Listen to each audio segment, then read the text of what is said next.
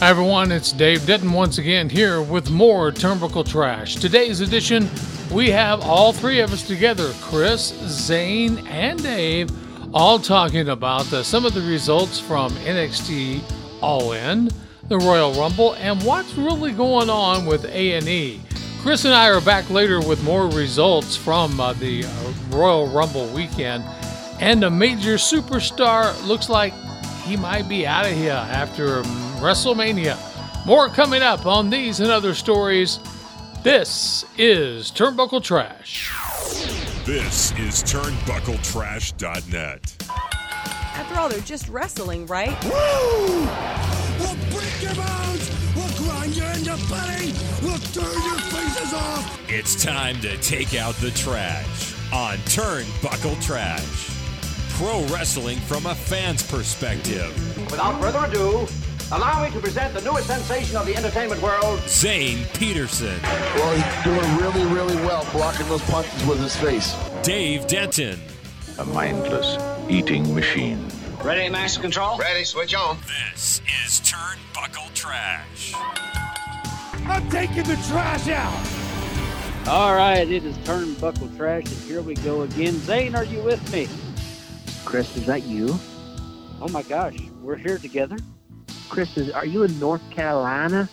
Well, we are here in Winston-Salem, North Carolina, not too far away from Ric Flair's place. What's been going on with everybody? So do you got to say it like you're from there? Do you, how do you say North? Ca- So if I were to say North Carolina, you would you would correct me on that, right? No, you said it just fine, North Carolina. thought I thought they call it North Carolina. well, they can't. I mean, if you like the dust, the American dream, dusty roads, you got to say North Carolina.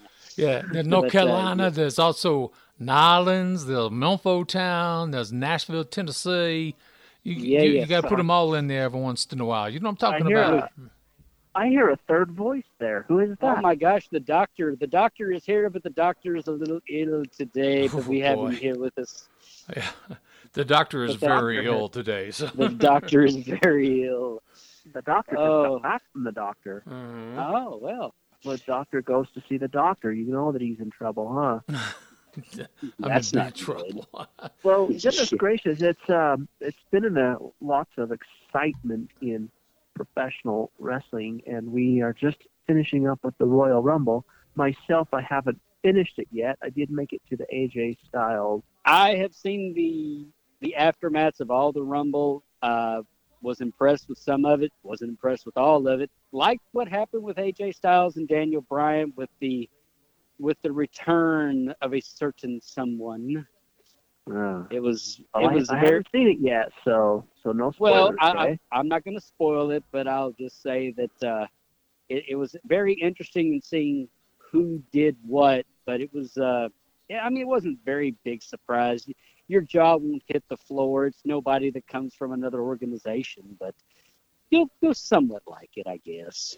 You never know. thing I, I suspect that this is going to be uh, like Daniel Bryan is going to held up held up a, a family. He's going to have a faction of his own. So we won't spoil it for you who it was at this time, but be expecting some more people to join Daniel Bryan, who, by the way, is a proud member of PETA, which I am too. You know, I'm a member of the people for the eating of tasty animals. I, I Oh, love. yes. Yeah, mm-hmm. did, did you guys hear the latest? What PETA did over the weekend? Oh my Yeah, gosh! They David. said that milk is racist. Yeah, it It's shows white up for supremacy. White supremacy. I said, what about if you drink supre- chocolate milk? What if you drink strawberry milk? Everything's racist, Dave. Didn't you know? Oh yeah, I think this is even racist, maybe. it probably is. No, no, no. Well, well, that means I got no wait a minute. Now that means I have to sue Lucky Charms because if that if that's ra- that's racist towards me because I am Irish and I'm somewhat of a you know a leprechaun myself, so I'm going to Yeah, be a you are. millionaire shortly. Ah, Ah, speaking how of do they, leprechauns, how do they got to kind of come to get me for Lucky Charms? Can, can I tell you guys a quick story, real quick? Several several years ago, and Zane, you might remember this, when the people from PETA came to Logan, Utah, and did a protest right in front of a Kentucky Fried Chicken that was here in Logan at Fourth North and I think First East, if I'm not mistaken. And uh, they brought up a giant, a guy in a giant chicken suit, and they put uh, him um in a sling, and then they had him on crutches, and he was going back and forth across the intersection with a sign protesting the treatment of the chickens from uh, Kentucky Fried Chicken. Well, on my radio show that morning, I said, uh, Why did the giant uh, injured chicken cross the road at 4th North and 1st East in Logan? And uh, my co host at the time said, Why? And I said, So they could become finger licking good. And someone Whoa. from PETA was listening. They were not happy with Dave, and I was happy that they weren't happy with me. Uh, Chris, so you were talking about leprechauns earlier, and that was quite the uh, interesting, uh, silly return of a fellow leprechaun in the women's rumble match. Oh my gosh! Yes, he finally came back when he came out from underneath the. I was happy to see Hornswoggle. I was really excited. I mean, finally, the man. You know, he was kind of worried about how he was going to survive after he had left. He was released from the WWE. Uh, I mean, he had a, he had children and everything, and I was glad to see. I mean, it was fun to watch him chase after the women. I, I felt kind of jealous. I figured they would pay me to do that, but uh, that's another story. That was a good comedy bit with Zelina Vega. Yes. I enjoyed that. Oh yes, loved it. It was good. I mean, the women's rumble match had a lot to offer, and it was great to see. But I didn't like the end of it. I thought it was kind of cheesy to have the man. I don't why liked in it. the world she went. You did? I Great. liked it a lot because the very first match of the main show was Asuka against the man Becky Lynch, and when Asuka won that first match, I made a note to myself and I said Becky Lynch is coming back to win the women's World Rumble, and I should have put it on Facebook at the time, but as bad as I'm feeling right now, I didn't want to do nothing but watch the match. So But now here's the question: Is who will she take on, Rousey or Rousey. Asuka? No, Rousey. Yeah. Yep. You think the man? Oh, yeah. man? The man versus the real man. So I mean, yeah, yeah, it'll it'll, it'll have to be. no, here's what's going to happen. Okay. Okay. take it from the guys watch wrestling longer than both of you combined. Yes. Later in the evening, when Sasha Banks lost to Ronda Rousey, Ronda Rousey uh, beat her, and then Sasha Banks, as she's walking off, made the four horsewoman sign. So they're setting up something either at WrestleMania or Fastlane or something like that to have a match with the four horsewomen of MMA, which all four of them are in the WWE now, and the four horsewomen of uh, of NXT, which are all on the main roster now. So I think that is a very good possibility for WrestleMania.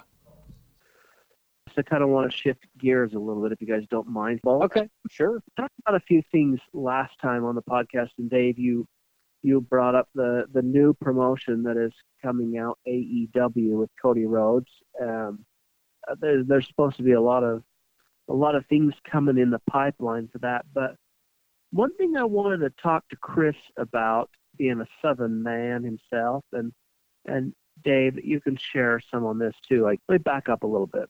So a couple years ago, we had Jeff Jarrett's new promotion was gonna was gonna make some some headway. I was super excited for it. I bought a T-shirt and uh, you know they had the invasion on Impact with the Jeff Jarrett angle, and they did some other things. Tried to do that baseball stadium tour, but it didn't really last. It just fell flat on its face. So I want to ask Chris and Dave what makes AEW different than any other upcoming new promotion that what makes AEW different than ROH, Impact, and any other small promotion, you know, like Championship Wrestling from Hollywood or New Japan or any of these places that smaller promotions are probably doing pretty good in. Go ahead. Uh, they're going to have David Arquette as their world champion. No, I'm sorry. Uh, no. well, but um, boom. Uh, no, I don't really know what's going to make AEW any different than WCW or a Ring of Honor or or TNA. The only thing that I can tell you is by the mouth of Cody Rhodes, there are not going to be any writers. Um, he said there will not be any writers, so that means the wrestlers have a free range of what they want to do. But tell me this: of everybody that they have, there's not any old timers there, none whatsoever that I know of. I've I've looked at the roster. There's no old timers. It's all new blood. I say that AEW is going to give a good run for the money for the WWE and Ring of Honor. But here's the question: How long can this new car smell last? For my uh, what my two cents worth are there's two things that I think uh, they have going for them. The increase in uh, people's interest in other wrestling besides the WWE that has increased over the last year. They have a monetary backing that is second to none, but they still need that TV deal and they need to do it right as soon as it comes out of the box. They don't need to have any hiccups. They need to uh, have very good TV programs and and advertise the heck out of it. I mean, advertise the heck out of it that uh, this is coming to either TNT, TBS, Spike TV, or Paramount, or Fox Sports, or wherever they get this deal. They need to make it a splash the first couple weeks, but that also means they need to do it right. So what does that mean? What does do it right mean? Good storylines, good performers, decent, if not very good production value, which I know you're big on. Um, yeah. Uh, they don't need to look like um, uh, watching Championship Wrestling from Hollywood. I, I, I, I love the show. I watch it. Uh, but I'll just give you guys a little hint. They were doing an interview at an event, and they had a um, a ladder match for a championship belt with uh, Royce Isaac, and Royce Isaac works a lot with our friend the MK Bandit, and he was going against uh, Chris Bay, and they were having a ladder match. Well, when was the last time you watched a ladder match that only had one ladder in it? And this was basically okay. one ladder, and at the very end, they introduced a second ladder. Uh, it could have been done better. I, I think Royce Isaac is a talent. I think he's going to be a huge star. But I think if they would have said, okay, let's go spring for a couple more ladders and get them destroyed, you know, just, you know, you're going to you're going to waste a hundred bucks, two hundred dollars, but it's going to look good on the TV. That's the production and value of that. You know, and I recall back in that um, back in the first one of the first ladder matches with Shawn Michaels and Razor Ramon for the Intercontinental title. Didn't they only have one ladder? Probably so. But what do you expect now? Yeah, you're right. You're right. Yeah, yeah, yeah they ought to be able to go to a Lowe's home or a Home Depot and clean out, do something. I mean, come on, ladders are a little bit. They're they're they're not. They're very expensive, but they are also very cheap too. But I mean, how many times have you watched a ladder match? How many how many times have you watched a ladder match? Mm-hmm. I mean, mm-hmm. I mean, heck, they even have a tables, ladders, and chair match without tables, ladders, and chairs. so I mean, so along with with AEW, I uh, I'm just reading some stuff online. It says that um, let me read this to you guys and see if it makes sense of it. It says while wrestling fans were recovering from last night's WWE Royal Rumble, eight all, all Elite Wrestling's biggest signee, Chris Jericho, was adding his commentary with some intriguing statements on Twitter. It was in regards to his new company's interest in some of the talents on North America's top three promotions, claiming that AEW is only interested in six to eight of their talents total. So I I'm wondering with that statement – you know, I think everybody's thinking, oh my gosh, they're going to pull from all this talent from the WWE, all these people's contracts that are ending. So where would they be doing their recruiting out of, Chris and Dave? Well, uh, if you look at uh, the roster, a lot of that roster right now uh, that they have came from ROH. Um, and there's yep. also been talk about sharing talent with Impact. Mm-hmm. I I don't know if they can um, get a lot of talent from the WWE unless the WWE releases them. Um, one. Which one? Uh, well, rumor has it Dolph Ziggler. Uh, that's a rumor. Yeah, Believe rumor it. Believe it when it's announced. Yes, that's true. That is true. Yeah. Uh, the former Neville uh, is going to be wrestling with them. I think there's plenty of talent out there, and if Cody Rhodes is right, they're not going to use uh, uh, a writing staff, and that the wrestlers are going to meet together and come up with a plan. Hey, that's fine, but you can't let egos be involved, and that's a real issue for all elite wrestling. And and Zane, mm-hmm. by the way, did you know this?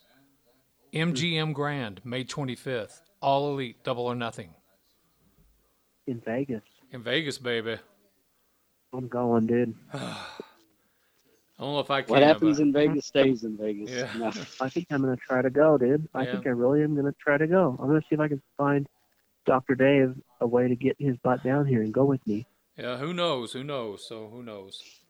But yeah, I think it's going to be all interesting to see what they're going to be doing with uh, the All In promotion. But that TV deal is going to be so important, and then writing a cohesive, good storyline. And I do think they need to go a little bit more harder edge. I mean, uh, you got to find a niche. I mean, that's the thing. The the families, the the WWE universe is going a lot for the kids, and you can do some of that, but you're not going to be able to uh, go against the the new day and, and things like that. But you can have a comedy act or two, uh, but you're going to have to think about this and be very cohesive and also very well thought out. And I, I would say right now, checking the egos at the door will be very, very important. ego part, you are correct about that. It's going to be kind of hard because there are wrestlers that only want to be this is my show, not your show. And Chris, I mean Jericho's not one of those te- people that are going to do that. He's going to let the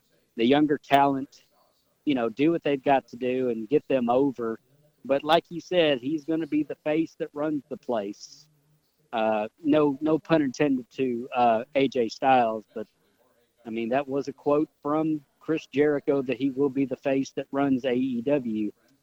Uh, how that's going to happen, I don't know. Maybe he's got some magic potion in the back of his jacket. I mean, he is still doing New Japan Pro Wrestling, so let's see what Chris Jericho can do with AEW too. Well, the guy's a veteran, and, and the guy's got a lot of years under his belt, and so, you know, if it's somebody that knows the business, I'd imagine it'd be Chris Jericho. But Dave, I see um, the Double or Nothing ticket announcement party will be February seventh at the MGM Grand Hotel. So they're going to announce when tickets will go on sale and things like that. So we'll look forward to February seventh. Anybody want to bet on how fast the tickets go for, or how fast the tickets sell out? Yeah, We're talking so awesome. less than 30 minutes again. I don't know how big that arena is, but it's fairly large. They've had some uh, good events at the MGM uh, arena. So that's going to be interesting to see. Well, what else you got for us, Chris? Well, you wanted to talk about a certain individual that was supposed to make his Royal Rumble debut, but uh, never did because of his anxiety. Lars Sullivan. Yeah, so I guess there he was supposed to make his main roster debut. They were going to Oh, wrestle a dark match on Raw a week or two ago. They said he left the arena because of an anxiety attack. Um, but I kind of I haven't heard much more after that.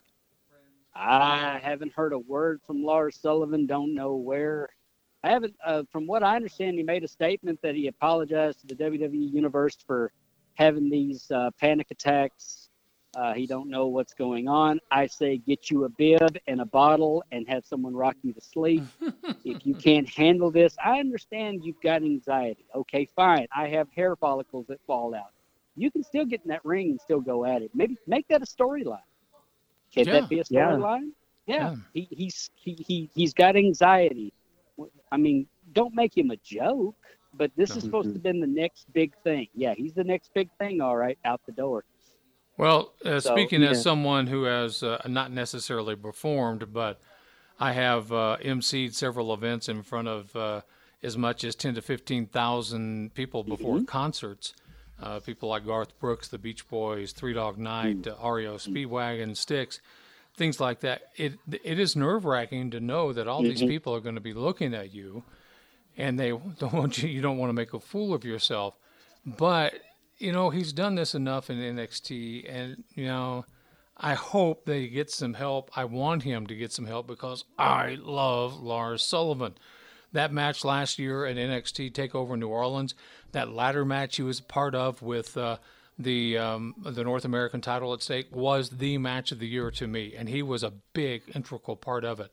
So if he needs to go to a sports psychologist, he needs to go because he is a talent that uh, doesn't need to go to waste. Yeah, I agree. I agree. So another question is, uh, so John Cena seems to be um, going by the way of the uh, the part-time role that.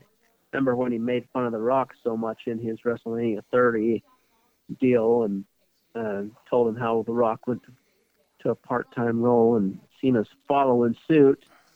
So what are you guys? What's going on with Cena? Where's he? What's he gonna do? And and uh, and what's with that hair? Looks like John Bradshaw Layfield, doesn't he? No, it kind of looks like Ernest P. Worrell to me. you just need someone to say, "Hey, Vern, you know what, Vern?" No, no I, I don't know what the heck's wrong with John Cena. I don't really care about it. We can't see him anyway, so what does it matter? I mean, he's never there anymore. Here's the deal. It goes back to Lars Sullivan with with this one. Uh, Lars was supposed to attack John, and that was going to take John out of the Royal Rumble because John is filming a movie right now. However, Zane, you had a really good point about when John uh, was um, so derogative uh, of The Rock uh, several years ago when they did that great bit going up to WrestleMania. And John was speaking from the heart at the time, but with all his acting roles now, and he's decided to kind of uh, pull back a little bit, you know, he got in touch with Dwayne and apologized. He said that on the Today Show. He said he, he put it up to being uh, young and stupid. And uh, he did apologize to The Rock for uh, doing that to him in a shoot. Hmm. Hey, isn't that lovely?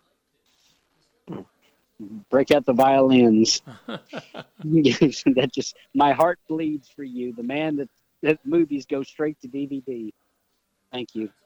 so, except for Bumblebee, I mean, I never got to see it, but at least they're trying to bring back the old Transformers instead of this new crap that they're trying to push down people's throats like they do with uh, other, you know, with like the with like other people in the WWE. But John Cena, it's time for you to go. You're never going to win another championship. Yes, you got hurt, but no, you're doing a movie. So you're a hypocrite. Thank you very much. Step aside. Oh, harsh, harsh words from Chris. My uh, I'm, well, I mean, if the shoe fits, wear it. You're a hypocrite. Step to the side. Uh, Thank you. Zane, Oh. Zane, remember Oh. this: you can't, uh, you cannot buy John Cena's shoes. That's true. I can. Well, especially now that Kmart's pretty much out of business, I don't know where I'll find them anywhere. Exclusive, exclusive. John Cena's shoes, just like his WWE career, are Yeah. disappearing. Yeah, yeah. Faster than ink could be. yeah. So faster than a Uh, faster than a Democrat at the wall.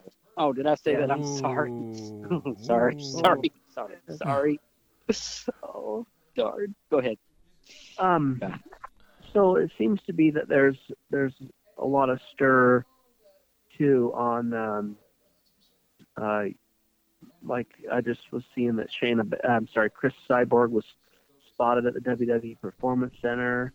Um, some of these gals in the Rumble were former UFC people.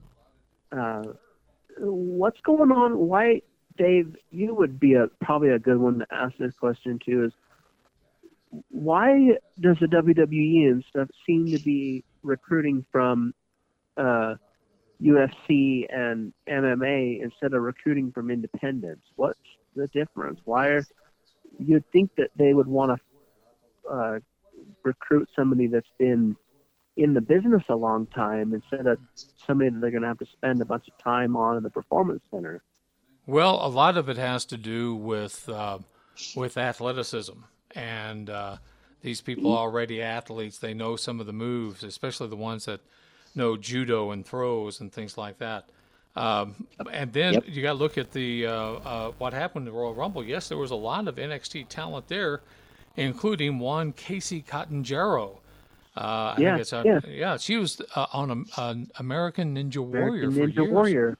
Yeah. Yeah, and Yeah. she did a fine job. So I don't think it's that And, uh, they're not going for others. It's just that it appears that they are. That girl that debuted as number one, I can't remember what her name is. Um, she was former MMA person as well. And, you know, I was amazed to see. Did you see her sizing up Charlotte Flair? Oh yeah, I mean, that could be that could be some serious competition for Charlotte because they were both about the same height and the same build and the same attitude. yeah. It's you know, Lacey Evans is like- her name. Yeah, Lacey Evans. She, Whoa, she what a wonderful sizing name. up Charlotte. Uh, Charlotte Flair, big time, man. I thought that was awesome. Hmm. Good to see this younger talent getting in there and doing stuff. But you know, my thoughts, Dave, go to. I oftentimes wonder. I've uh, now, if anybody out there is listening, this is not meant to be offensive or anything like that. I've heard uh, just that sometimes on the independents they can pick up bad habits and things like that, and then so they come to the WWE and they have a certain way of doing things, and it's hard to adjust to that way. I, w- I would totally agree. Totally agree that uh, they have to adjust to uh, the way that uh, they are trained because they do pick up bad habits. You know, in the independents, they don't have these former great uh, competitors uh, as trainers. They don't have these people that have worked uh, for years learning the moves and uh, and you you guys know as much as I do that it can be a dangerous occupation in there, and they're trying to uh, get away from people that might have those bad habits that we don't see. So, do you see it as an advantage then to find somebody with the like that has been an American Ninja Warrior and MMA and things that you know are that they still have the athleticism, but they can take them to the WWE Performance Center and say, you know, this is the way we're going to do it, you know, and not turn them loose on the independent. Um, I have no problem with very smart idea on their part, but they still keep their eyes out on the, the independents. I mean, they've they've gotten some big names over in uh, in Europe, like Walter. Uh, man, that guy is a beast. He was on NXT Takeover uh, in England, and uh, then uh, they had some others that have uh, come over from Europe. Now, uh, will they at, will they be building more NXTs around the world? You bet they will. I've already heard about a possible NXT Germany. I wouldn't be surprised if they did an NXT Japan to try to take a little away from New Japan. You know, did you notice, Chris? Uh, I don't know if you noticed this in the women's Rumble match. How many of the competitors? I'll bet you there was a good solid. I know of at least three that they said were from Australia. Um, so why do you think that they're recruiting from overseas a lot more? Well, the reason they're recruiting overseas more is because wrestling is still real to people overseas than it is here in the United States. Uh, they've got more independent wrestling organizations across the, across seas than we do. Well, I mean, we've got them here. I mean, they've got schools over there that they really, really do a heck of a job. I mean, I've never seen anybody in Australia yet, but uh, from what I can tell from the Rumble last night, these girls they know how to jump like a jackrabbit and also jump like a kangaroo. But hey, if, if that's how you're going to get your, it's best to go out and search for new talent than be in the United States. Okay, let's say this, Zane. Let's say that Triple H was to come up to you, wouldn't you? I'm going to give you 1.2 million dollars to go into that ring and act like an idiot. You want to do it? Yeah, absolutely. Okay, then. you want to get let's and your first match is with the Undertaker. Uh-huh. Do I have to take them down? and your first match is with the Undertaker. So What would No. be so? What would be what would be more painful, uh, the tombstone or sitting there waiting for the entrance to get over? I'd rather have Hell's Gate than watch him come in there. I mean, Uh. at least just think if Finn Balor and the Undertaker were to do something at WrestleMania together. Hmm. The Demon King and his entrance, you can make three sandwiches and have a shower by the time they get to the ring. Sorry, I didn't mean to interrupt your train of thought there. I just had to get that fun in. Oh, that's funny. Oh, Dave, I want to talk to you about that. Then, what I, we got Chris's take on why there. What what are you what are your thoughts on going, especially Europe? Why Europe and Australia and and some of these places? Money, money, money. money, money. Mhm. There, uh, the WWE is an international uh, conglomeration where All Elite might be. ROH does some shows in Canada and in uh, in England, but uh, Championship Wrestling from Hollywood. They did do a show in China last year, but yeah, they did. They were the first professional wrestling act to do a show broadcast uh, from China. The, the entire card was in China. So uh, it all has to do with trying to have that international flair, that international um, uh, that international uh, publicity that they that they need to be an international company. I mean, even Pete Dunne, when he comes out, you know, he, he has a great look, but he basically focuses on the NXT in Great Britain. Uh, Walter, when you get to see this dude, oh my word, he is a beast. So I Zane, think we're not what doing. talking about Walter from Jeff Dunham either. No, this guy is. I I watched a match with uh, Will Ospreay with Walter once, and I went, "How in the world is he keeping up with Will Ospreay in some of these moves?" And he was move for move. uh, on NXT. But boy, I'll tell you what, if, if NXT Takeover keeps going the way that it goes, why even bother with why finishing the Rumble? I mean, hear you, Bubba. But so um, the first match was the War Raiders versus the Undisputed Era, and Hanson and Rowe, two big dudes, especially Hanson. I mean, that guy is a big dude with that big old burly beard. Uh-huh. And I have never seen a guy move like that that is that big. Unreal. Yeah, and he he did that. He did that uh, backflip into the ropes where he came off and did a cutter on uh, one of the people from. It was unreal. I mean, this guy is like 325, 350, and he did. He's he's moving like a, a cruiserweight. And that cartwheel, those cartwheels, Uh-huh. aren't they just hilarious? Mm-hmm. I mean, it was so awesome.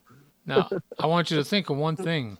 All four, all four of those wrestlers came from ROH.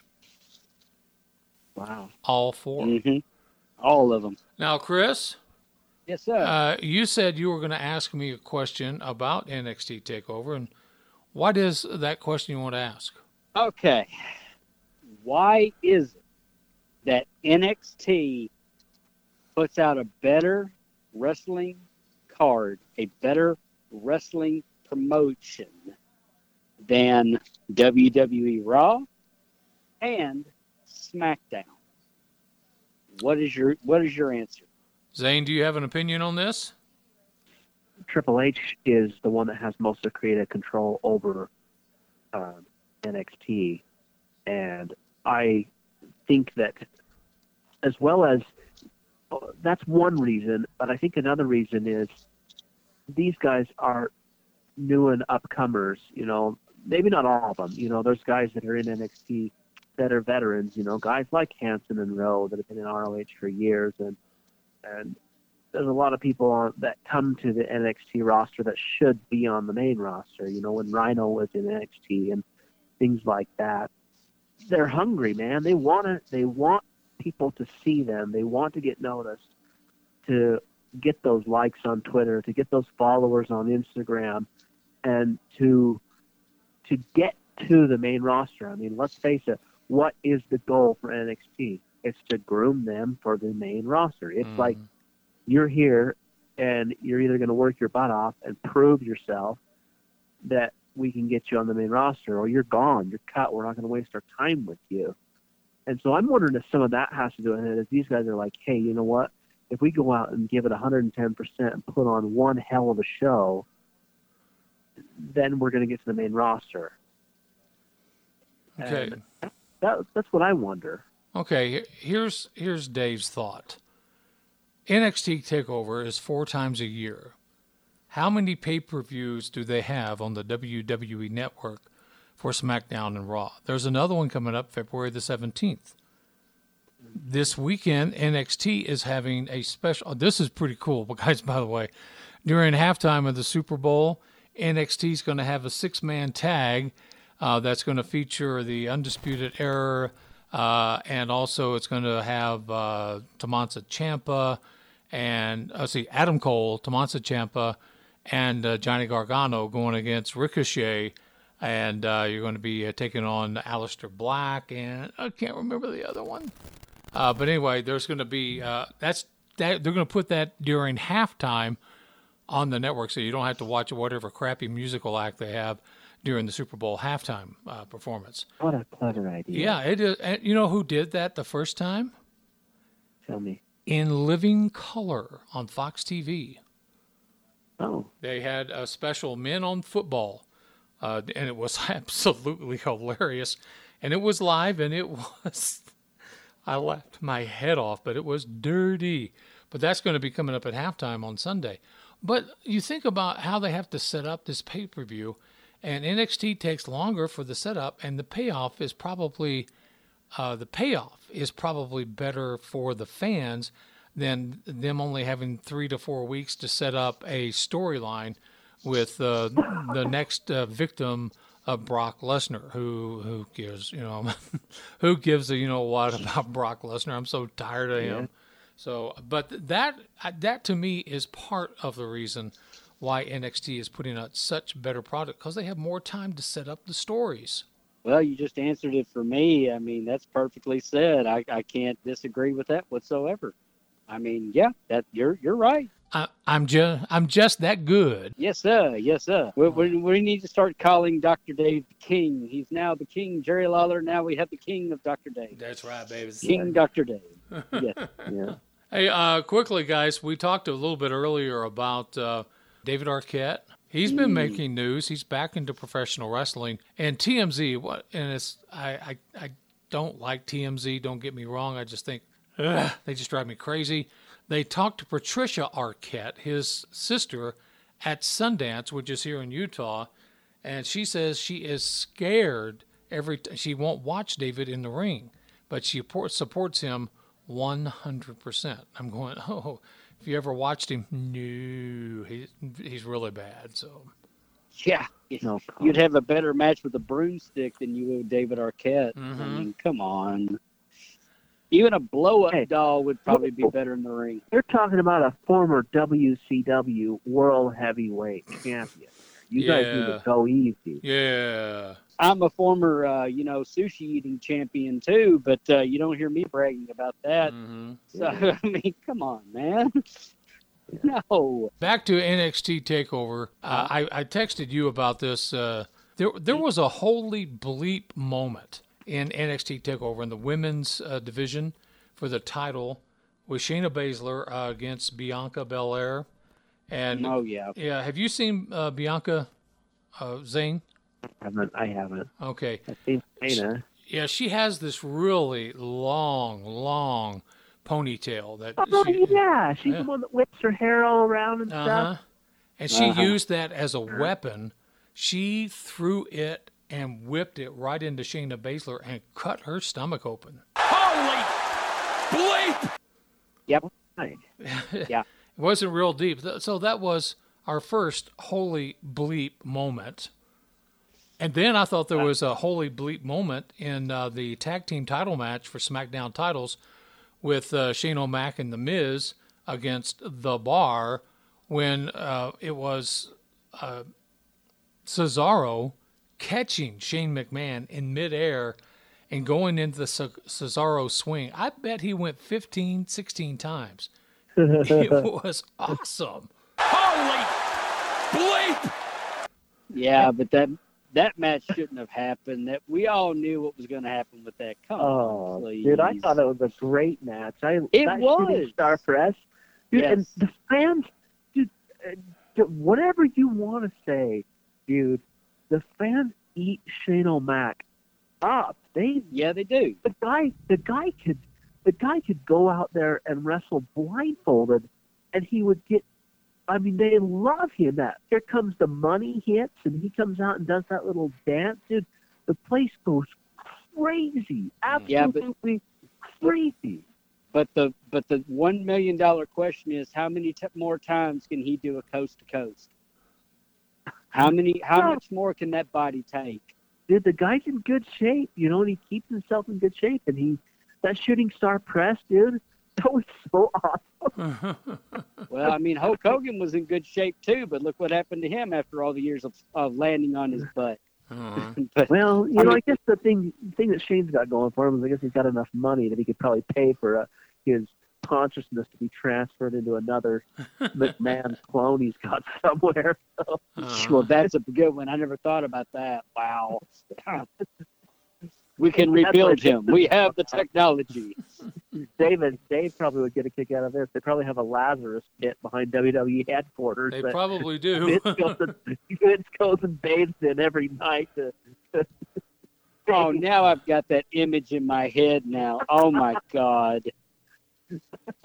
Oh, I'm not going to sleep tonight. Thanks, Zane. Appreciate that. Dang. Ah. That's hey, dude, disgusting. everybody says WWE is fake, so we might as well make it comic book worthy, right, Dave? Uh-huh. Wonderful. Uh-huh. So, but well, you guys, it has been an absolute pleasure, and Yep.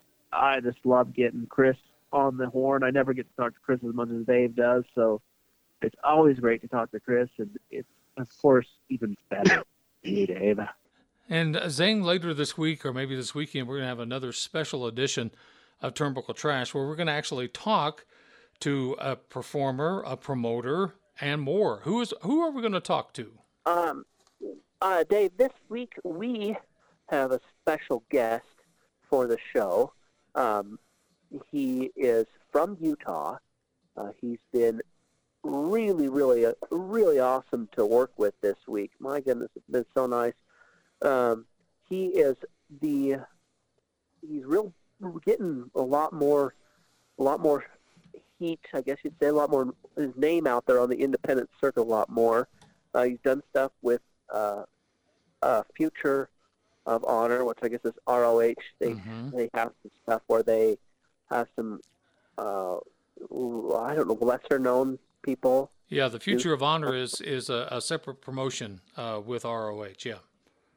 Yeah, he's done some stuff with Future of Honor, done some stuff with Impact, um, yeah, done some stuff with FSW out of out of Las Vegas, and and uh, uh, he's now uh, opened his own own promotion in Salt Lake called Devotion Championship Wrestling. Cool. His name is Manny Lemons. Manny Lemons. Yeah. Like two lemons, Manny gives you lemonade.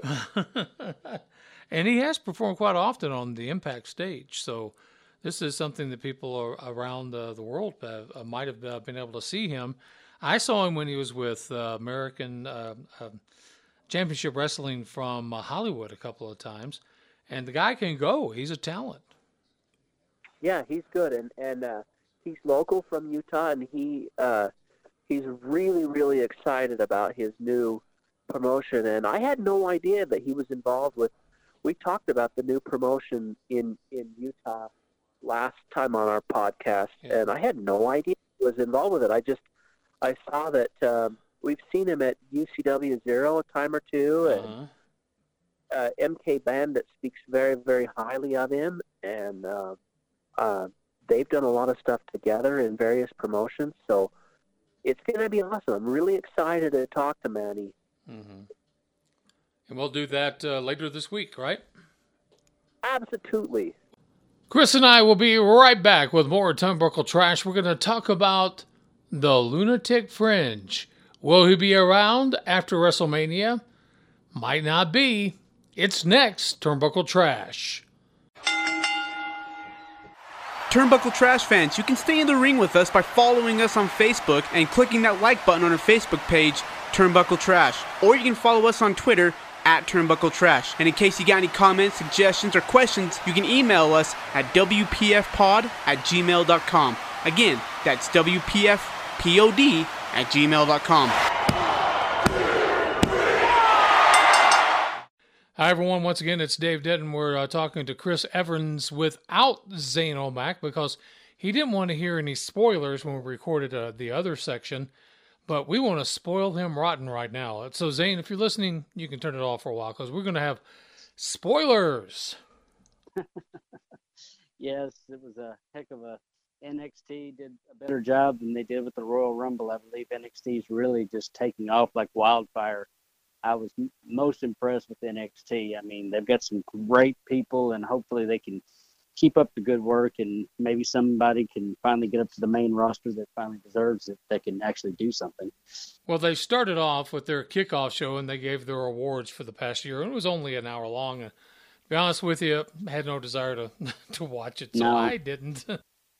No, neither did I. I don't really care about their awards. Yes. Let's talk a little bit about NXT Takeover in Phoenix.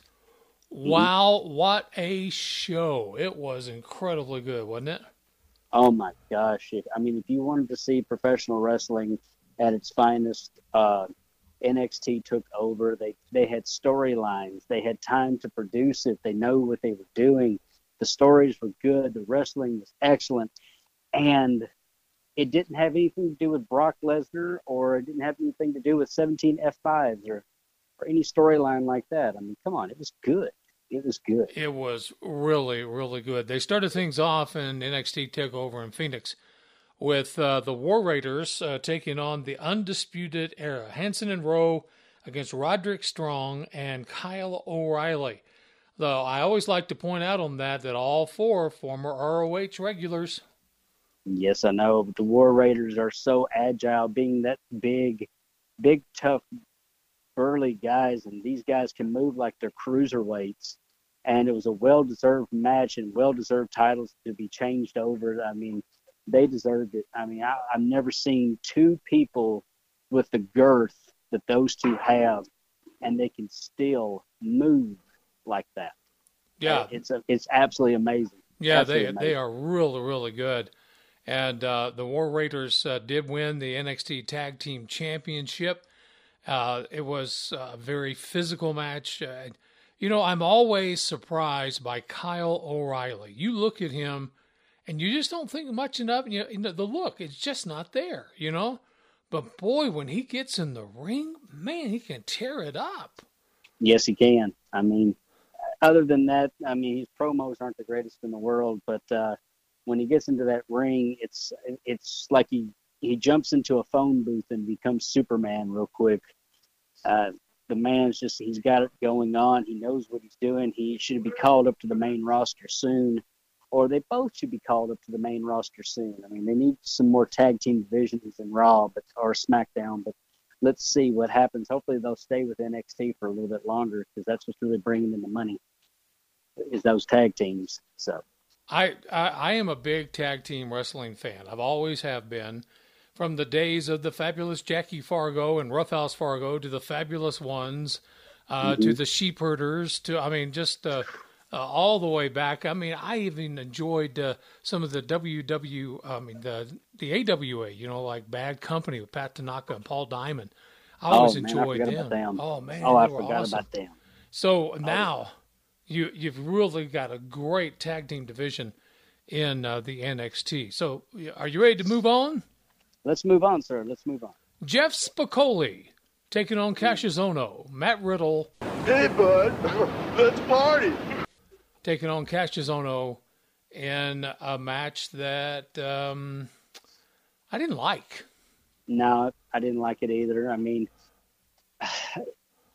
I get that the man used to be MMA, and I understand that he's supposed to be this this bad fighter and he's you know he comes from the cage and I just don't really see professional wrestling in this man.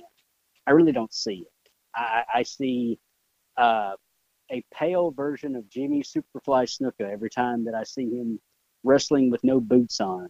Uh, I just that's who I see. I mean, he doesn't really do that many high flying maneuvers. He's got that one knee to the face and that's supposed to be like a big finisher for him. I just don't. He doesn't really draw. That that's not a draw for me. He was huge on the independent circuit, huge. Mm-hmm. And I, I think the thing that I mean, I think he can go. I, I enjoy his work in the ring. Yeah. Mostly, uh, I don't like the persona. I mean, every time he comes to the ring and he's going, bro. Hey, bud, what's your problem?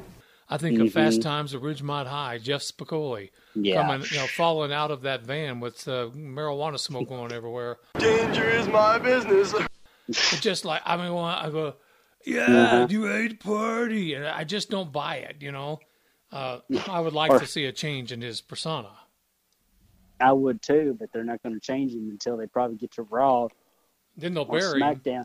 Then they'll, yeah, that that like I just said in the last uh, turnbuckle trash. I mean, that's all. That's all they do when they get to the main roster, either SmackDown or Raw. They're going to bury the man, and his career is going to be going down faster than Taco Bell burrito. So I mean, you know, I just don't see it happening. He just needs to stay where he's at. But that's we all know that's not going to happen. So who knows? Who knows? Yeah, uh, um, it was uh, Jeff Spicoli. I mean, Matt Riddle uh, winning by a tap out uh, in a match that I, to me, it wasn't takeover worthy. I mean, one No, of it the wasn't. weakest No. matches I've seen on Takeover. Hey, bud, what's your problem? Yeah, it was. It was. It shouldn't even have happened. They should have found another. Uh, they should have found another opponent for Spicola, or they they should have found another one for Riddell, Riddell, or whatever his that last name is. They should have done that. I mean, Yeah. those two, they've already been at it once. Why do it again? I think this I is the third on. time they've done it. Yeah. The third time they've done it. Uh-huh. Well, once, twice, three times the lady, so they don't need to do it anymore. Leave it alone and let's get some fresh people in there for both of them to have. And then uh, the next match on uh, NXT Takeover was a heck of a match. Johnny Gargano, Johnny Wrestling, taking on Ricochet for the North American Championship. This Oh, was a barn burner. and it was good. It was perfectly matched. And I'll be honest with you, I did not think that the belt would change hands. I figured it would stay where it was, but I was surprised that they allowed it. But I knew it was going to happen when the tag team titles uh, split. When they lost then I, I had a feeling, okay, he's he's going to win the North American Championship, and he did.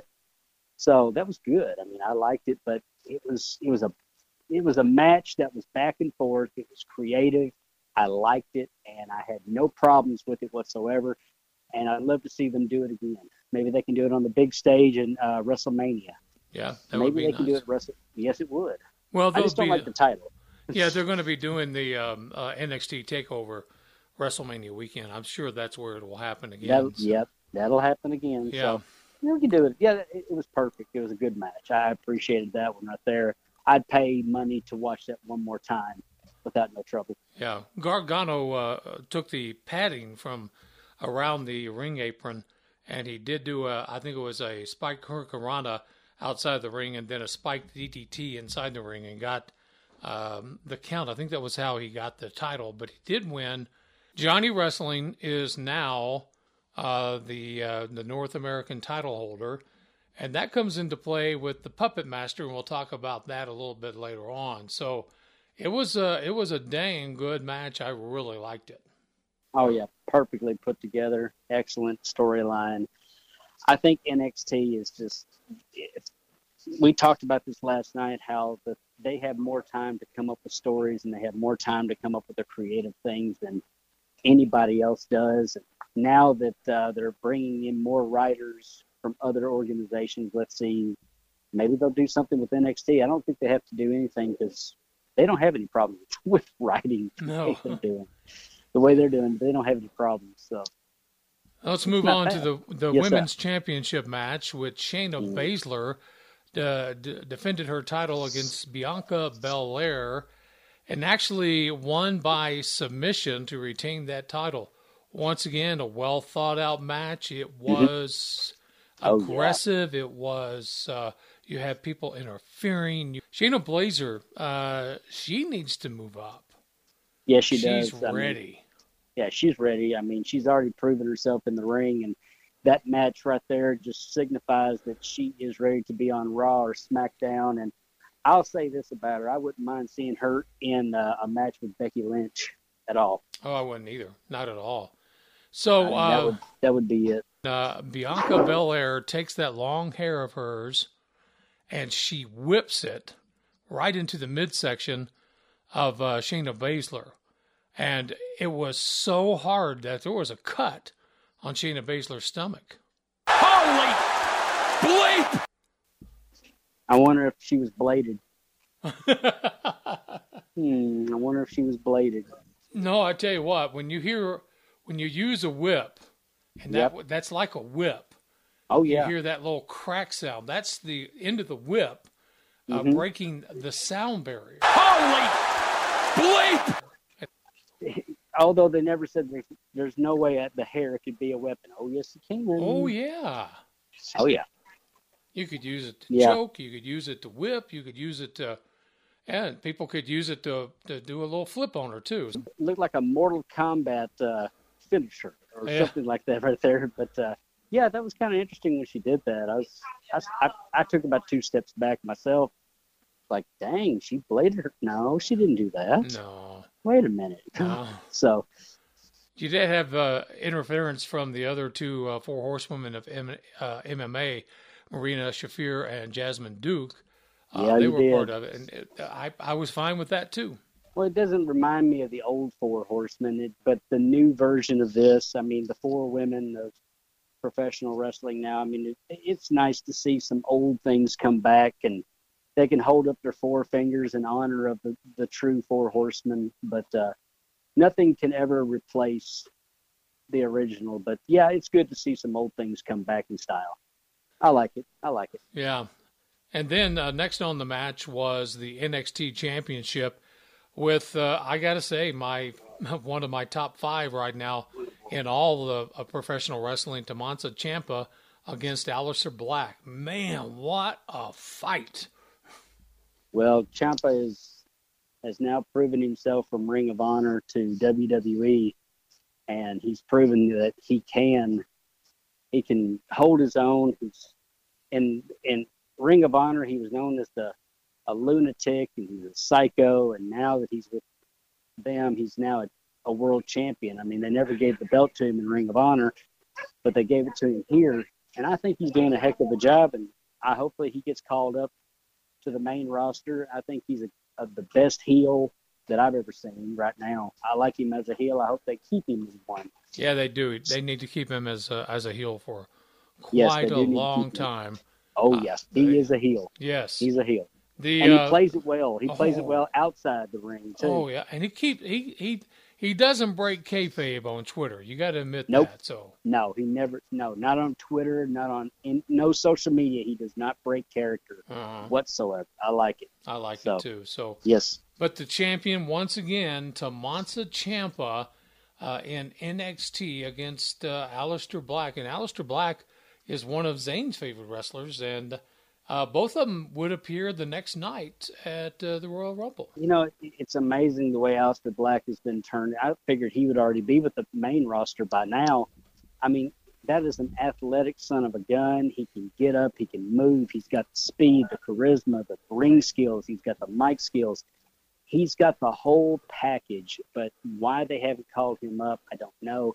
But that was a five star match between both of those individuals. Congratulations to them because they, they burned the house down. And then right at the very end, after they went off the air, I don't know if you saw what happened, but you see Johnny Gargano coming out with his North American title, Tommaso Ciampa with his title, and they kind of look at each other. They kind of say, you know, D- DYI is back. Both of us are champions. Let's kind of, uh, you know, bury the hatchet, Hmm. which they had that great feud last year. And then out comes the Yep. Velveteen Dream. Oh, you yeah. also had Ricochet come out, Mhm. Aleister Black, Yep. and Johnny Gargano, Ciampa, and the Dream, and Adam Cole. All were out there, and all you know why broke loose. Man, that was a great fight. Yeah, it was, and that's what needed to happen. I mean, I think they both looked at each other when they held the titles up, and I figured, okay, this is going to be a story. Maybe they'll put title for title up. It'll be like Hulk Hogan versus the Ultimate Warrior again. Maybe they'll do title for title but I doubt that'll happen. I mean, I don't think that they're going to have a person hold two belts in NXT. I, I don't think it's ever been done, but uh, maybe maybe this is the beginning of a new storyline for those two. Okay, that's uh, the look back at NXT Takeover. What we're going to do next, we're going to talk about a breaking story that actually broke uh, this morning, and we're going to talk about that. We're going to do that next, right here on Turnbuckle Trash. It's time to take out the trash on Turnbuckle Trash. Pro wrestling from a fan's perspective. This isn't a social event. This is a competition where there's one winner. You don't see the outfits before a fight playing with jacks and juice boxes. No, no, they talk trash and they beat the crap out of each other. This is Turnbuckle Trash. All right, guys, we're going to be talking about something that has hit the internet and all of WWE everywhere. It's all over. It's all over every web Facebook page ever. It's called Dean Ambrose. Dean Ambrose has decided or wants to leave the WWE. He said he's tired of it. They offered him a six-figure contract, and he turned it down. Could this be that he's tired, or is he just fed up with the creative team of the WWE, which I believe that's what it is. I think he's he's tired of the way that they've been treating him. He doesn't like the angles that he's been in, and the man's done everything in the WWE. He's held the tag team titles, the U.S. titles, the Intercontinental title, the World title. He's a he's a Grand Slam champion. What more does he have to prove? I think we have seen the la- after WrestleMania, we can see say goodbye to the lunatic fringe, Dean Ambrose. Who knows? Maybe he'll go to AEW. I'm hoping it's not true, but I wouldn't be surprised. I'm not surprised. I mean, he's had a couple of injuries that uh, that have really taken him off, has put him on the shelf for some time. But can you honestly don't blame Dean. I mean, you know, I, I, when I said this on Facebook this morning on the on the on the uh, Facebook page, Zane is correct on what he says about the schedule. They don't get no home time hardly. They're always on the road. Uh, people get burned out quickly. But for Ambrose, he's been on the he's been in AAA. He's been in these hardcore matches where he's had a a, a, a jigsaw blade actually go into his skull. Mm. I mean, the man has tore himself all to pieces. He's got more. He, even a Boy Scout per, probably couldn't put him back together again if they tried. Um, I don't know if it's a work. I hope it is. It's a great storyline. Yes, he doesn't want his contract. He's a lunatic. He doesn't. Yeah, and I don't or, think I don't think he'll be away from professional wrestling. I mean, you talked no. about uh, all elite. Um, he might head back to uh, to ROH. Uh, you know, there's been a lot of people who have uh, went to the WWE and complained a lot about the, the, travel schedule. They work literally 300 days out of the 365. Now, that might not mean that they work every night in the ring. They might get a night off or two, but they're not at home, you know? and then tra- traveling is hard, man. I don't like traveling. I mean, these guys are not hurting for dollar bills, and they're not hurting for a, another paycheck like the indie circuit is, and where they're basically getting paid peanuts. These men, these men and women are getting paid millions of dollars to put their life on the line, but they got to pay their own travel expenses, and they have to. I mean, if like Jim Cornette said, I, you don't have to eat at Ruth's Chris Steakhouse every night. I mean, you can go to Wendy's or something like that, or you don't have to stay at the you know, the five star hotels. But uh, yeah, some, I mean, Dean Ambrose has got a new wife. I mean, he's, what, how's that going to work out? Who works for I mean, the WWE? Yeah, who works for the WWE? I mean, how's this going to work out if he decides to go?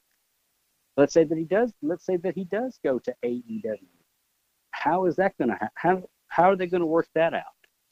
That's going to be a conflict of interest right there. You got two people in the same two married people, and they're one both in different organizations.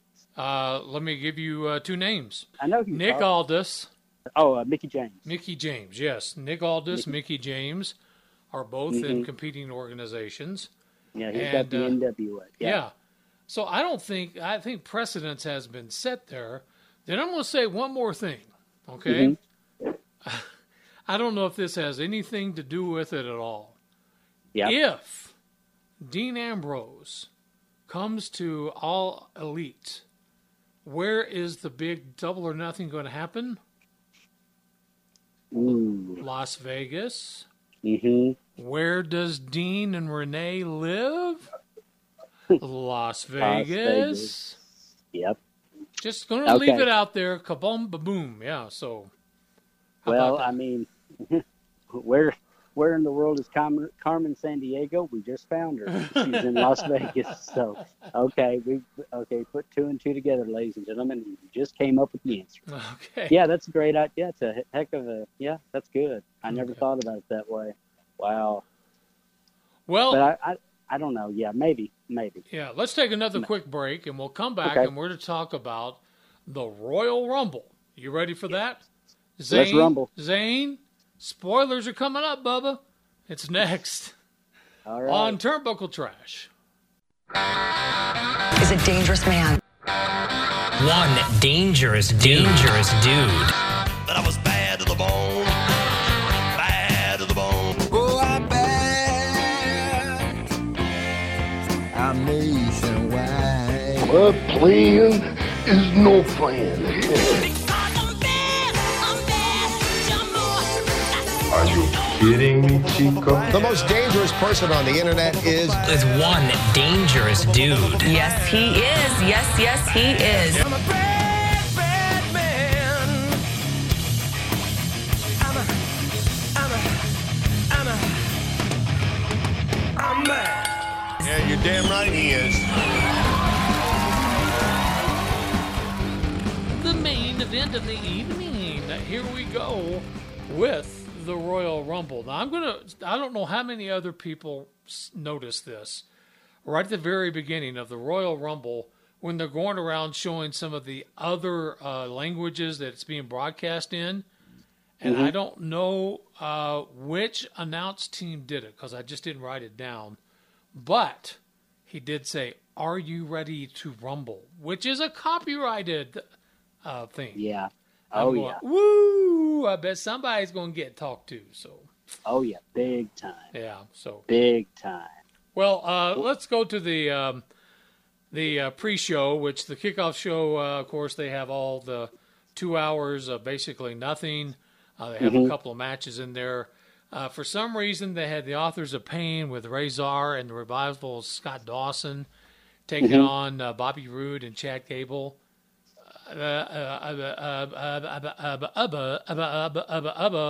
Why? Mhm. I didn't get. Um, I, I, I'll tell you what I thought of it. It was a glorious bomb. it was a glorious bomb. Even the cameraman couldn't keep keep up with it. He got tossed down real quick when Bobby Roode was doing his uh, two step country two step. I guess he knocked down the cameraman. Uh, I thought it was a waste of time and a waste of talent for those two, to, those four individuals to be in the ring. It wasn't a real good match. It was a sleeper. So no, I didn't really care for it. They should have had another another kind of a match other than that. Yeah. That would have been a better one. Maybe having a four corner tag match would have been awesome. Oh, That a four corner tag match would have been yeah, it would have been, but Yeah. uh, they don't want to do something like that and bring in a crowd. so They don't want to sell Having- T-shirts. They don't want to sell the concessions. They don't want to no, do they that. no, they don't want to sell T-shirts. They want to take T-shirts off of kids and say AEW on it or something. They did that, didn't they? Yes, they did. Yeah. Was this uh, as they were going into the arena? They took away an AEW shirt. They took away an AEW shirt from a child because he was in the front row, and they, I guess, the camera panned on him, and then uh, he, they were asking him to remove it, and he did. He removed it. I mean, I guess the parents weren't too happy that they had I to remove a shirt that you paid your money for. Uh-uh. So what does it matter if someone brings in a a- shirt? What does it matter? Doesn't. I don't. So Hey, uh, uh-huh. on that kind of line, I watched NXT Takeover. I watched the Royal Rumble, and I watched Mhm. last night uh, from Phoenix again on Monday Night Raw. And right there in the front row, you can see on all three nights in the front row, facing the camera, there's a dude, an older lady, probably my age, and in the middle of them, there's a uh, girl that wears a baseball cap with bright red hair. They Mhm. were front row all three nights. Them people had some money. Oh yeah. There was also a guy sitting in the front row that looked like Hulk Hogan. Yeah, I saw that. He looked a lot like the Hulkster, didn't he? Everybody looks like Hogan these days. If you have a bad back and your your your your arms are sagging down to your knees, so everybody's Hey, fine. you saw a recent picture of me, didn't you? Ah, no, no, sir, I didn't. Not a sir. Uh, I don't look. You don't ahead. look much better, do you? Not today. I don't. No, Yeah. not today. Uh, we had the U.S. title uh, match, which would come into play later in the evening. It was Rusev Day taking on Shinsuke Nakamura. Not a bad match, not a great one. No, not a bad match at all. Not the greatest in the whole world either. But uh, what do you expect when they they don't want to uh, lose Shinsuke Nakamura because he's been very, very adamant about not being too happy with the way WWE's been using him lately. Which can you blame him? I mean, he was a champion and now he's mid card. This man was a was a, a world champion. You don't treat him. He was almost like a a, a demigod over in, in Japan. The man was worshipped, and now he's almost like a, a toilet bowl brush to us. He's not doing anything except for sitting there waiting for his time. No, I didn't like it. I, I thought, why do this and change Rusev Day? I mean, I Well, they I didn't like it. I, I wasn't thrilled with it, but part of that storyline was Lana accusing Nakamura of cheating. like Mm-hmm. Of that never happens in professional wrestling. Oh, and no. uh, then Rusev actually runs into Lana and she re injures her ankle. Nakamura takes advantage, and now the United States of Nakamura, it is Mhm. Shinsuke, now the U.S. champion again. two-time U.S. champion, which that's fine. I mean, you need the belt around that waist, and that's great. I mean, maybe maybe we're seeing the last of Rusev. I don't know. He's his time is his time is growing very thin with the WWE right now. I mean, Yeah. he's not been happy lately, but Yeah. we shall see how Rusev Day handles. Cruiserweight champion uh, was good from 205 Live. The champ, Buddy Murphy, uh, defended against Kalisto, Tommy, and Tozawa in a four-way, uh, fatal four-way match. And uh, this one was a barn burner. They, uh, some of these cruiserweights are so much fun to watch. Yeah, they are. They're high flyers. That's what I like about. I mean, uh, it's almost like the lucha libre uh, fighting style. I love watching those guys, and they can get up there, do those acrobats in the air, and it reminds me of uh, Ultraman, the Japanese version. if any of you old school people know what I'm talking about, I mean, I'm not old enough to remember, but I do remember some of the older ones. Ultraman, yes. But yeah, it was good. I mean, I was surprised that uh, who had won it. I mean, Buddy Murphy defeats all three other gentlemen and retains his title. It was good to see. I mean, I'm glad that they're not changing titles left and right in the cruiserweight division. And they need to bring some more people in. But it was a great match, high flying, and it was not a one sided. It was all four individuals actually getting in there and mixing it up, and it was a real good match. Real good match. Murphy is the real deal. He's from Australia. We talked about Australian wrestlers. And I remember Corey Graves. I can't remember if it was later in the Rumble or another uh, portion. He was talking about uh, Buddy Murphy and saying, "Hey, that dude looks more like 225 than 205. He is built. I mean, and he can go. He's a lot of fun to watch. So Yeah, he is. yeah, It's amazing how these guys can. I mean, I, I give them all the credit in the world. These boys put their lives on the line. The, the littlest slip, we all know what can happen. So now Huh? we get to the main portion of the program. The main show starts uh, with a barn burner. Becky Lynch against Asuka, I thought was one of the best, if not the best, matches of the entire night. Uh, what did you think? Oh my gosh, those two tore it up. I really didn't. I, I really thought that uh, Asuka would not put on a real good match that night because I mean let, let's face it, Asuka's in ring work is okay. It's not the greatest in the world. Am I, I, correct? I, will disagree with you on that. I really like Okay. Asuka. Yeah.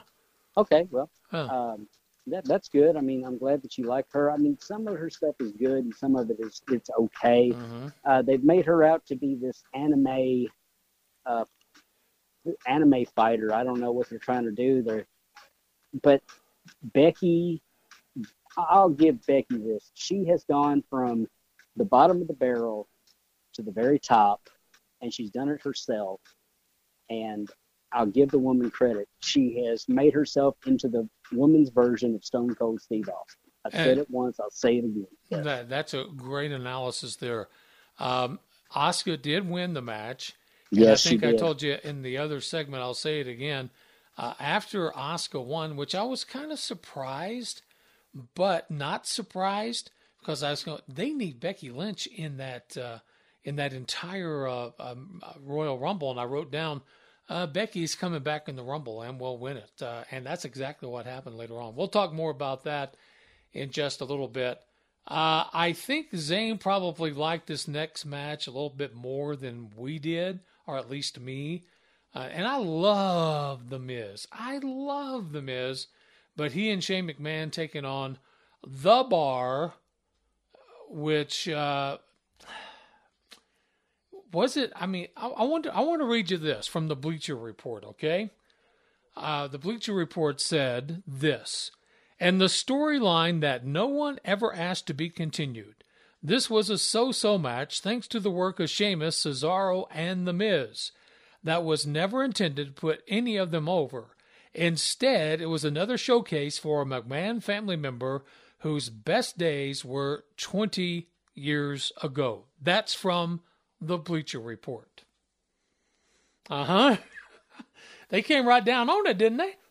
Yes, it did. I agree. But I agree with that. I will agree, agree with that wholeheartedly because that's what the McMahon family does. But I will give it to Shane. He gives 100% into the ring in his performance. But like I said in our podcast, how much longer? Father Time's undefeated. How much longer can he do that? He can't much. I mean, those coast to coast and jumping off the ring into the into the announcer table. How many times are we going to have to see you get hurt? Your kids are going, ooh. Wait, is dad going to be able to walk in about two or three more years, people? Is my inheritance coming early? That's what I want to know. Shoot. I'll make you a bet every time that he jumps from coast to, when he does that coast to coast, his life insurance policy goes up one million. it has to. There I mean, was there was also a holy bleep moment in that this match too, when uh, McMahon was uh, setting up to do his coast to coast, and he had uh, Sheamus and Cesaro in the corner, and Sheamus get not Sheamus uh, Cesaro gets up, catches Shane McMahon in midair, and starts doing that Cesaro swing. Oh yes, that was perfect. I- that was perfect. I watched it again. I counted 23 times. That's by my count. Could be a little more, could be a little less. Well, I, I it could have yeah. Well, the Cesaro swing is always interesting to watch, but let me let me throw a little uh, monkey monkey wrench into the works here. Don't you think that after Shane McMahon and The Miz lose the tag team belts, and this is just a story that could happen, don't you think The Miz will go after the best in the world title? Oh yeah. Oh yeah. That's that's um, definitely what's going to happen. Yes, because I think that's what's going to happen. I mean, he's going to he'll he'll blame McMahon for everything, and then he'll say, "Let's see who is the best in the world," and, And- then and they'll set that up for WrestleMania. They'll Mhm. lose the tag team titles at Fastlane, and then they'll set the match up for WrestleMania. And that might have been the whole story idea when they did that stupid little tournament. And um, oh, it was Mhm. such a setup. It was that was one of the worst storylines of the year, as far as I was concerned. Yes, it was. But I think you've got a, a, a really good handle on what's going to happen with this. Oh yeah, I, I see it. the The writing is on the wall. I, I see it like that because yeah, we're best friends and blah blah blah. But I we know what Miz wants. Come on now, little devil. You want that, you little devil. You want that. You want that little trophy. You want that. You want that participation trophy. That's what you want. That's right. So you want the participation trophy. Yeah, Okay. it, was, it was okay. Go ahead. It was okay. I, I, let's move on to the Royal Rumble match, the Women's Royal Rumble, which we talked about something that happened in the pre-show that was going to be uh, coming up uh, in this one. So the Women's Royal Rumble match uh, cuts off with Lacey Evans, who is a going to be a big star. She starts Oh, off at number one, Mhm. and uh, then Natalya enters and did a great job. Natty, oh Natty is such a pro. She made all those women look so good in the ring and some of the spots she was going through. I love Natty. You're a pro, and that's the best thing I can say about you. So, and that's a compliment, by the way. So, Yes, she. Yes, she. She's very good at what she does, and she puts over people so well. yes, she does. She just does. Go right ahead. The first Eh? woman eliminated was Liv Morgan. Mhm. And uh, of course, uh, that was uh, getting Corey Graves all, uh, all hot and bothered. She was- Yeah. And uh, Nikki Cross comes in at number eight. Man, she the crowd loves Nikki Cross. She got Oh, that yeah, they- crazy persona going down. That they were going crazy for her. I like a little. cra- I like a crazy woman every now and then. I married two of them before, so what's the third one to heaven? So let's see what happens. So. Oh, Charlotte Flair uh, Mm-hmm. comes in at number 13. She Mhm. flattens Evans with a suplex, and then they both got up and they really got into each other's faces. Uh, Maria Kanellis entered in at number 15. I thought that was a real, real low point of the match. I really did. I, I mean, I Yeah, true. love Maria, but I didn't like the way they used her. So, oh well. Um, Candice LeRae came in from uh, uh, NXT. Uh, let's see, American Ninja Warrior contestant Kacy Catanzaro. We talked about her. She did a great job. Yes, she did. I was in, I was impressed with her. And Mm. uh, then I think the segment you probably enjoyed the most, Zelina Vega comes out, then she goes under the ring, making uh, popping her head out every once in a while. yeah, then that, then here comes our favorite little our favorite little lucky charm that comes out as well, which we all everybody the crowd popped when they saw him, and I know that he was having a blast. It's Hornswoggle. uh, that was that was that was my I loved it when I saw Hornswoggle come out. I figured it's great. That's perfect right there. And he's he would do what I do. I mean, a little midget like me going after beautiful women, sure, no problem. Oh, no problem at all. Yeah, no problem at all. I mean, give me a Lucky Charms hat and a, and a box of, of uh, cereal, and let's see what happens. you must be fun on St. Patrick's Day, huh? Oh, I'm a blast on St. Patrick's Day. Everybody says, "Oh, we found me Lucky Charms." The one that impressed me a whole lot, and I had never seen her before, was from NXT UK, the Women's Championship. Uh, Rhea Ripley. Oh, Mm-hmm. this girl can go, man. She can flat go.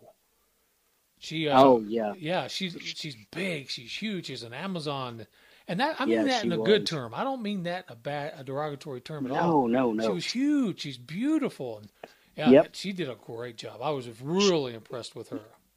Wait till she really gets involved. Maybe she can come into the main roster one day, and maybe she can stir things up for the women's title. It's very doubtful if they keep her with NXT. I don't know how long they're going to do that with Yeah. them, but uh, who knows? Who knows?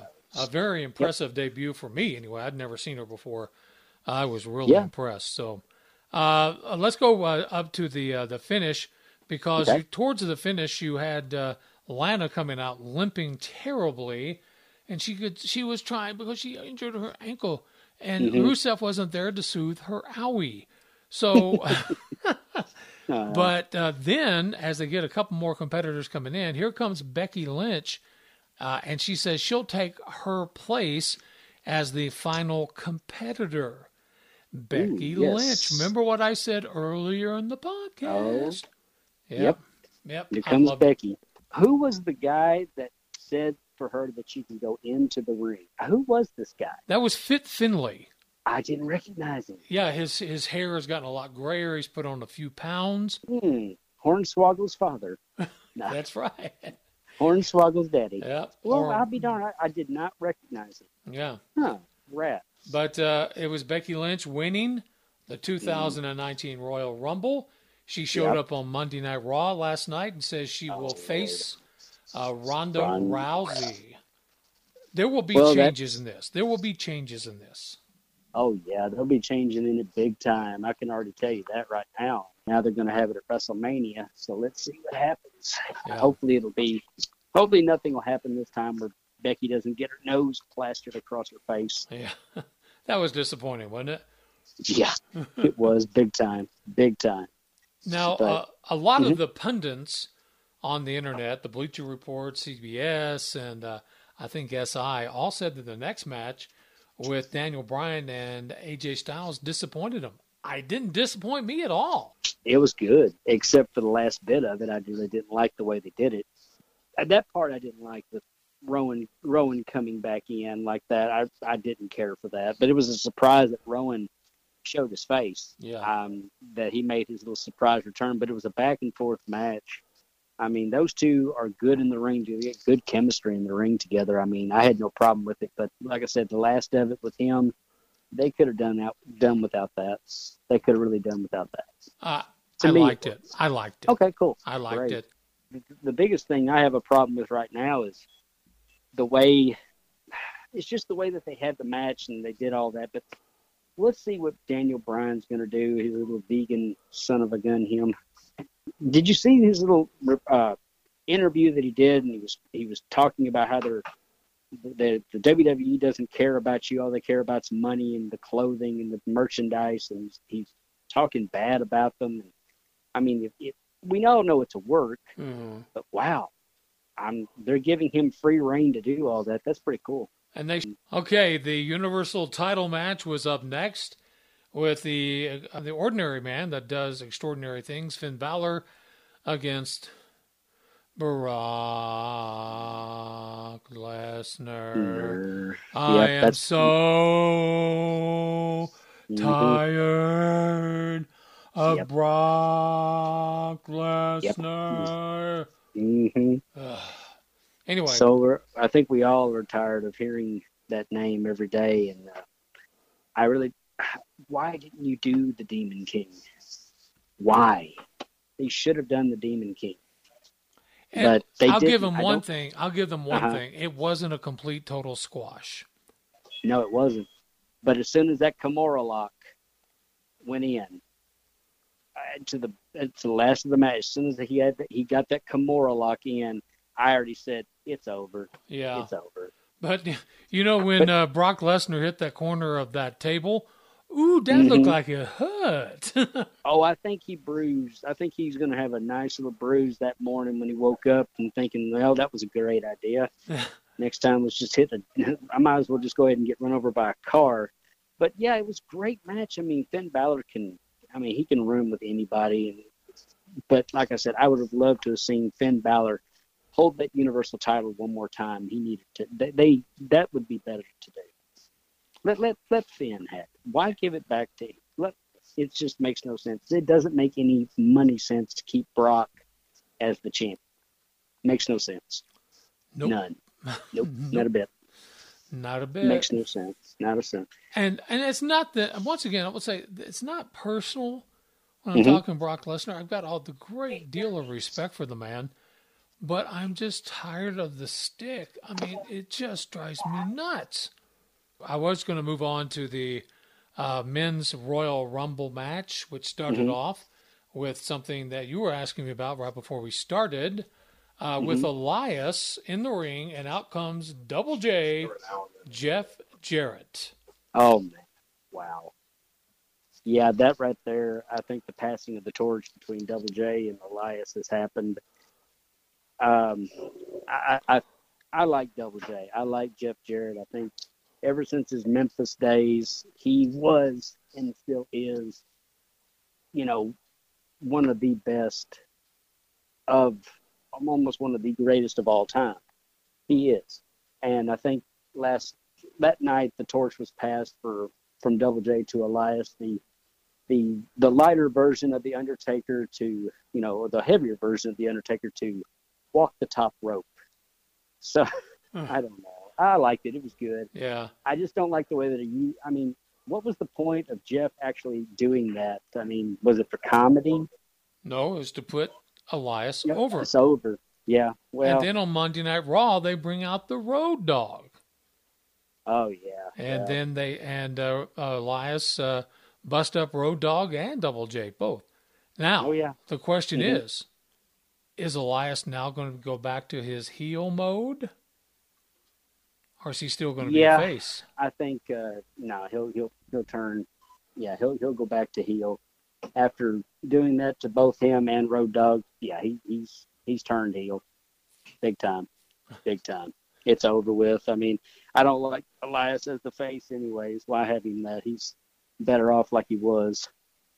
So, Uh, like that. Yeah, later in the match, a little comedy as Big E takes uh, uh, one of the uh, Singh brothers, I like to call them Liddy and Squiggy, uh, Mhm. Sunil Singh, and Corey Graves described what happened next as Big E fed underwear pancakes to Singh. I liked it. I thought it was funny. Yeah, it was. It Uh-huh. was good. It was good. I like that one. oh my gosh, the the stuff they come up with these days. I mean, Uh, wow. mm. Memphis wrestling, please come back. No. Titus O'Neil came back into the ring, but did not slip, and he made a, a lot of Yeah. reference to the uh, the Rumble Fumble, as it's being called. The And, Rumble uh, Fumble, mhm. Yeah. And then uh, uh, Dean Ambrose ends at uh, number 14. Just going Mhm. through some of the, uh, the the biggies at this time. Xavier Woods comes in at number 17. Yep. Uh, and uh, Kofi Kingston and Xavier were eliminated uh, not too long afterwards. Mhm. Aleister Black came in, made a really good showing for himself. Yes, he did. He, defeated Dean Ambrose. Oh yeah, Uh-huh. that was good too. I thought it was interesting that maybe they're going to get something started between them two, but uh, we all know that Dean is on uh, thin ice, and so we'll, let's see what happens. Hopefully, I mean the Royal Rumble it, it lived up to the hype. It was good. Yeah. They just didn't have a lot of new or older people come in like they used to. There's always a surprise. Yeah, that's that's always a surprise. That's what always uh, I, I was always waiting for somebody to just come in from another um, organization or a, a, Hall of Yeah. Not Jeff Jarrett. no- I mean, it wasn't that big. I mean, Jeff Jarrett was there, but wasn't that big of a deal. There was nothing there. I guess the only other real surprise was when Nia Yawn Jax comes in, and uh, she had to be uh, eliminated by um, uh, I think it was three people that eliminated her, uh, and then Braun Strowman was eliminated, and Seth freaking Rollins. Rollins wins the like we didn't see that coming Oh a mile no, away. no, no! I mean, a, a blind stuck in the basement Stevie Wonder could see that Seth Rollins was going to win the Royal Rumble. yeah. Was So easy. I was hoping yeah, it was there's- going to be Drew McIntyre. They Well, ma- you know what? I, I would have rather have seen Drew win the, the Royal Rumble than Seth Yeah. because we know what's going to happen. He's going to go to WrestleMania and have his WrestleMania moment. Yeah, he did deal. point at the sign on Monday Night Raw. Uh, And, uh, many? yeah, every every time, ladies, all turnbuckle trash heads. Every time that they point at the sign, take a drink of Diet Mountain Dew. Mix it with whatever you want to mix it. Makes it really good. But every time people start pointing at the sign, yeah. uh, start drinking because that's how the drinking game begins. Mhm. But uh, I have one question for WrestleMania. Shall we hear a gong? I hope not. Can I hope not either, because I don't want to see him. I don't want to see him this year. Uh, that's that's the first thing came into my mind. Now that we have Seth Rollins as the new Royal Rumble winner, could the Undertaker make his can the Undertaker go back to WrestleMania one more time? No. There's no reason No. to. No reason. There's no to. reason. Uh, go away, retire, please, Un- unless Aleister Black calls him out. But that was the Royal Rumble. It was a good show. I gave it uh, two stars. Well, two and a half star. I'll give it two and a half stars. It was good, but it could have it could have been more. Could have been more. Yeah. I loved it when Nia Jax uh, was RKO'd. Yeah. That was that was good, but uh, a lot of people didn't like that. A She's in the ring. She can take it. She could take it. She Uh-huh. took it, but she gave her own too. I mean, she was good, but with Nia Jax, after all the controversy that she says that with the WWE, I'm surprised that she has stayed as long as she has. That's that was basically all, and I enjoyed every last bit of it. And I'm hoping. Uh, what's the next pay per view? Fastlane. Zane, Zane, if you heard this, no. Zane, We done spoiled yo dinner, didn't we? So yeah, and remember you can hear us now on uh, Castbox, rturnbuckletrash.net.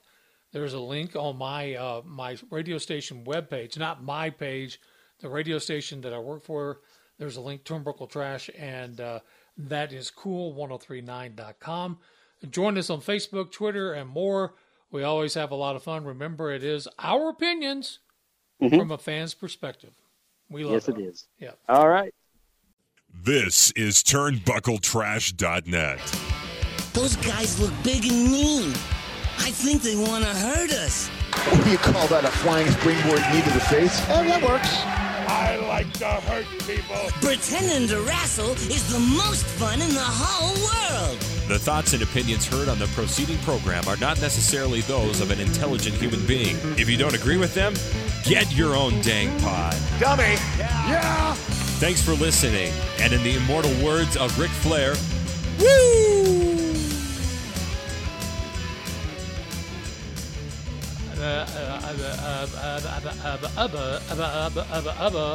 Why? Remember what I said earlier in the podcast? Oh. You can make three sandwiches and have a shower by the time they get to the ring.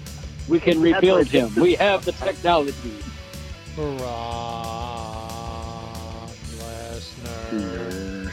I mean, that guy is a big dude. I Yep, am that's- so